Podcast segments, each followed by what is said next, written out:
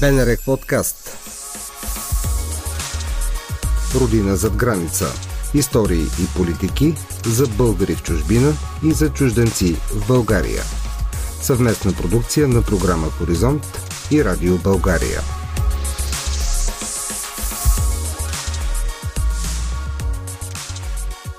Таня Христова е от тези българки, които помагат на български деца да подобрят познанията си по роден език след завръщане от чужбина и така по-лесно да се интегрират в нашите училища. Когато преди повече от 20 години тя отива в Кипър, родители се обръщат към нея с въпроса какво ще правят нашите деца след като не учат български език. По този начин Таня разбира, че голяма част от сънародниците ни нямат намерението да се установят на острова, и решава да създаде българско училище в Лимасол на името на Пайси Хилендарски. Таня Христова продължава историята в интервю на Диана Цанкова от Радио България. Нашето училище е създадено точно преди 10 години, 2011-2012 учебна година. Отначало започнахме без никаква помощ, нито от Министерство, защото знаете, че за да бъде одобрено поне по роден език и култура, училището трябва да направи поне една година. Нямахме даже организация. Организацията е основният водещ механизъм, който поддържа нали, училището и чрез който може да се вземат средства Хората, които ни финансираха, това бяха родителите. Имахме около 40 деца. Даже нямахме учебници и направихме на място копия на учебниците, които ни бяха необходими с помощта на родителите. След две години направихме Сдружение Българи зад граници, организацията към която вече ни е училището.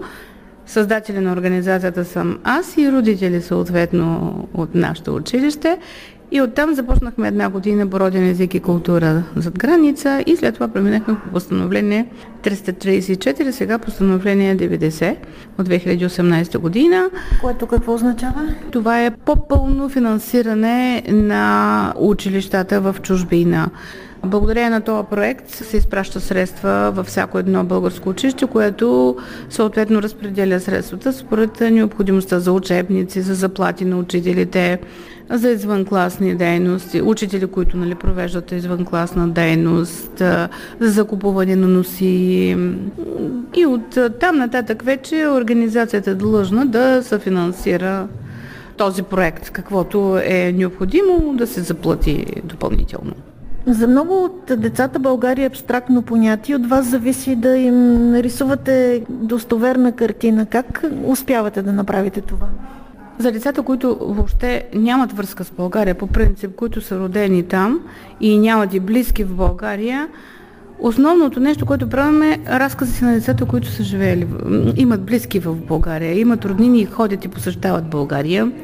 Правиме най-различни проекти, примерно децата да проучат откъде е техния происход в България, от кой град са родителите им, имат ли все още някакви далечни роднини, прожектираме им български филмчета по този начин. Вие самите какво им разказвате? Имаме часове по родин край. С какво започвате? Първото нещо, Първото с нещо, което ги започваме, че нашата родина е България, че е много красива. Започваме с стихотворението Аз съм българче. Аз съм българче ни показва абсолютно всичко, колко е красива нашата стена. Високи сини планини песента, която също обрисува България, колко е красива. И оттам нататък вече след като ни им обрисуваме България, вече започваме съответно с различните проекти, в които децата с удоволствие се включват. Първо през емоциите, после знанията. Да, това е първото, емоционалното. Кое е по-важно за децата да четат и да пишат на български или пък да познават България чрез фактите от нейната история, култура, бит? На първо място е да се запознаят с България, да имат някакво отношение към България, да изпитват някаква що бъде любов към България и тогава вече започваме към четенето и писането, защото то е важно. Но ако няма едно дете някакво чувство към България, някаква превързаност, тогава езика остава сух. Двете неща вървят заедно.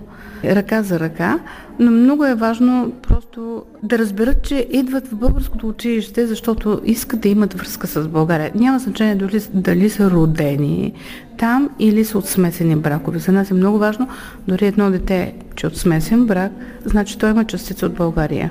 Просто това да го почувстват. Че както са примерно в Кипър кипърчета, така са и българчета. Така да обичат и двете си родини, защото те деца с две родини са съответно. Родителите улесняват ли ви? чрез домашните възпитания, историите, които разказват на децата си и въобще какво очакват от вас? Родителите страшно много ни помагат. Отначало идват с едно такова желание. Абе, научете го само да чете, да пише и да говори български. Но след това, като започнем учебния процес, родители вече започват да имат по-високи изисквания и съответно ни помагат страшно много, дори когато сме в дистанционно обучение. Ако не са родителите, ние просто първи и втори клас ги изпускаме. Така че помощта на родителите е много важна. И съответно и разговора им за България, коя е България, да гледат българска телевизия, български филми, български песни да пеят, да слушат българска музика, това е много важно за нас.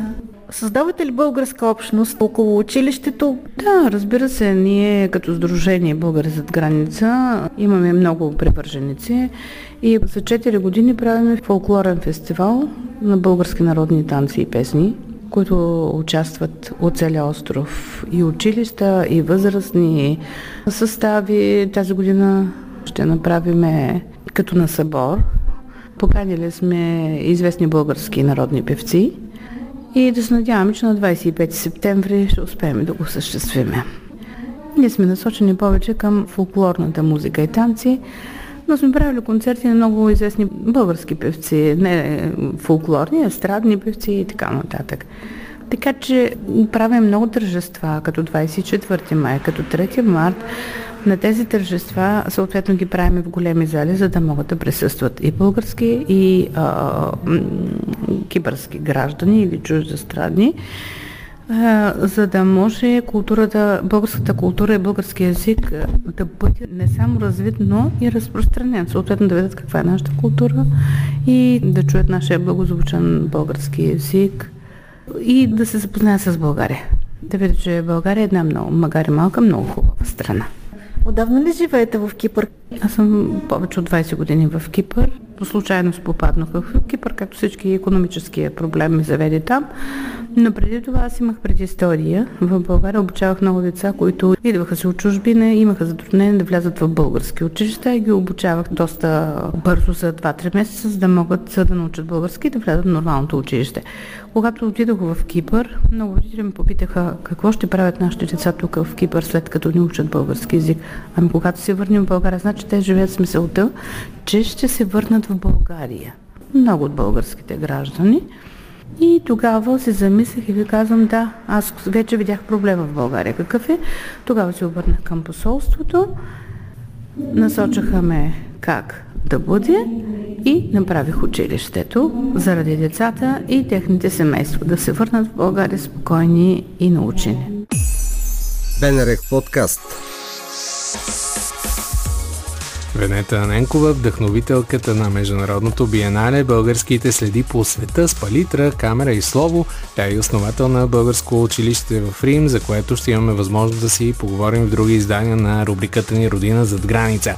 Пристигнала едва 17 годишна в италианската столица, самата Венета повече от 30 години открива нови български нишки в изключително богатата и на културни и исторически артефакти Италия. Решава, че най-добрият начин да доближи българската история до децата в основ... основаното от нея неделно училище Асен и Илия Пейкови в Рим е като ги заведе на местата свързани с знакови фигури от българското минало. Така в последствие се ражда идеята за Международното биенале, в което се включват повече от 100 българчета от различни държави.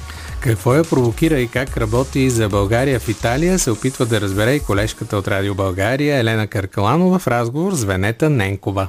Казвате, че е трудно да се преподава българската класика на българчетата зад граница, българчетата в Рим, където сте и вие, и се опитвате да правите това, водейки го до местата, които са свързани с България. Това ли провокира и биеналето българските следи по света чрез палитъра слово текст? Биеналето всъщност има една много голяма предистория. Аз тази година навършвам 50 години и съм в Рим от 17 годишна. Може би а, това биенале се появи някакси като едно естествено заключение на целият този път, който съм извървяла в Рим, защото заставайки на 17 години пред Римския форум, в мен се преобърна абсолютно всичко и си казвам, ама аз откъде идвам? А, аз, която мислих, че знам историята на България, в един момент се оказва, че аз въобще не познавам историята на България. А, никога не съм престанала да си задавам въпроса каква е ролята на а, моята родина в контекста на Европа и въобще на света. За мен беше изключително така вълнуващо да разбера колко българи са минали през вековете през Рим а, и въобще през Италия. За мен а, е, беше истинско откритие аз да разбера, че е, за това, което е днес Рим, една голяма роля играе и играят и моите предци, т.е. нашите предци. Защо? Ами тръгвайки още от праисторията. А, не знам дали знаете, че е доказано е вече с ДНК изследвания, че най-малко два пъти тракийски племена са се смесвали с най-старите народи, най-старото население, което е живяло на пенините, е труските. Така че а, историята на наследниците на българите и наследниците на италианците е свързана и тръгва още в античността. А ако вие се разхождате и с Ватиканските музеи, и, и с всички музеи в Италия, вие ще видите немалко следи, поне 15-20% са свързани с вярванията в тракийските божества, с Диони, с Орфей.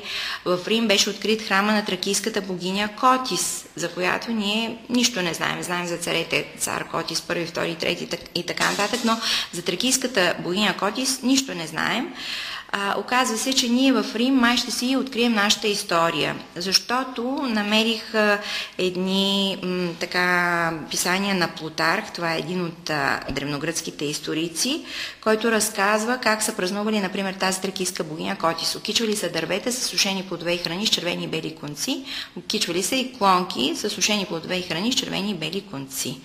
Така че дали, дали мартеницата и дали сурвакницата нямат някаква връзка с тази богиня Котис.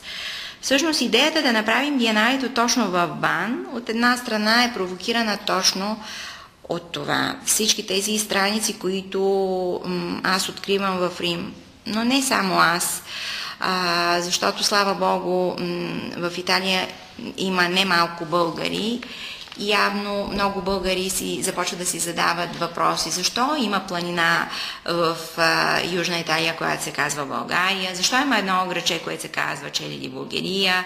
Защо има друго селище, което се казва Булгарно и т.н. Така че интереса към българската следа е наистина голям. И тъй като аз от доста години се занимавам с българските следи в Рим, Казах си, ма защо да не опитаме да видим какви пък други български следи има по, света. Със сигурност има страшно много, за които ние въобще и не подозираме. И се оказва, че наистина е така. Аз, например, доскоро не знаех кой е Асен Юрданов. Асен Юрданов е така едно от нашите най-големи имена в авиацията, който всъщност е писал учебници по летене, а, по които учебници са учили Армстронг и всички, които са първите посетители на Луната, например. Асен Йорданов е този, който измисля въздушната възглавница, ербега в колите. Асен Йорданов е този, който измисля телефонния секретар. Първият художник на България а, с диплома на художник, Димитър Добрович, ами аз случайно го открих в Рим, ама наистина съвсем случайно. Никой не ни е говорил за този човек. Това е една уникална личност. Бил е гарибалдиец, работил е 45 години за Ватикана. Говорейки за Ватикана, на централната входна врата на базиликата Свети Петър, например, е изобразен един българин на 4-5 места, за който наистина е срамно, че ние не знаем абсолютно нищо. Това е Йосиф II, Вселенски патриарх на Константинопол, извън брачен син на цар Иван Шишман, роден в Велико Търново, който има изключителната чест да бъде изобразен на няколко места на тази централна входна врата на базиликата Свети Петър във Ватикана и изрисуван в един от палатите на медичите в Флоренция. А, погребане в а, една от най-важните флорентински базилики Санта Мария Новелла. И колко още много, много, много имена, за които а, и факти, за които ние не знаем. За кои български следи децата разказват обаче? Изключително така голямо впечатление ми направиха изследванията, картините и филмчетата, правени от децата от Лондон и Оксфорд. Там наистина са разбрали идеята на това биенале. А, участваха около стотина деца, но за съжаление половината не са разбрали съвсем правилно идеята на това биенале. Много се радвам, че в Оксфорд и в Лондон децата са били много правилно насочени от своите преподаватели. В Оксфорд в едно филмче разказват за тракийското съкровище, което се намира в един от музеите в Оксфорд. А, в Лондон също бях много впечатлена от а, една друга следа, открита в един лондонски музей, една диадема на българска принцеса от Преслав. А, така че това бяха така моите открития, откритията за мен, за които аз не знаех и а, които наистина мисля, че са много интересни и всички български туристи, които отиват в Лондон или в Оксфорд, им препоръчвам на всяка цена да отидат и да открият тези български следи. Българите в чужбина не само могат да допринесат за представянето на България по възможно най-добрия начин, защото нашите български училища в чужбина са един вид културни посланници на България България по света. Но ето, например, всички български студенти, които са в чужбина, българските училища в чужбина съвсем спокойно могат да се занимават с изследвания. Ето както е нашия случай. Например, поради факта, че аз работя за Ватикана, имам възможност да влизам в някои от архивите на Ватикана, вече сме правили преводи на архиви, които ние откупихме нашето училище, например, по повод 140 годишната от освобождението на България, бях много любопитна какво са писали съвременниците на освобождението на България за тези събития. И откупихме архиви, които не са особено скъпи. Архивите на папския вестник Консерватория Романо за 1876-1878 година. Сумите са наистина почти смешни. Откупихме 1200 страници вестници и започнахме да търсим какво са писали за България. Естествено, кореспонденциите и това, което намираме, са съвсем кратки текстове и те по-скоро се отнасят до руско-турската освободителна война. Но между тези редове ние намираме наистина изключително ценна информация за нашата България. И това, което ние сме направили, аз просто бих искала да го дам като пример и като един начин на сътрудничество между Българска академия на науките, въобще всички изследователски и научни среди в България с българските училища в чужбина. Защото това наистина тези наши училища не са просто места, където се изучава български язик. Това е мястото, където се съхранява българския корен, българския дух, но това е и мястото, където наистина това са едни живи организми, които а, паралелно, едни малки българийки, а, паралелно живеят с голямата България и те мислят и милеят за нея. Така че не всички са избягали, защото са ядосани на България, просто понякога в живота се случва така.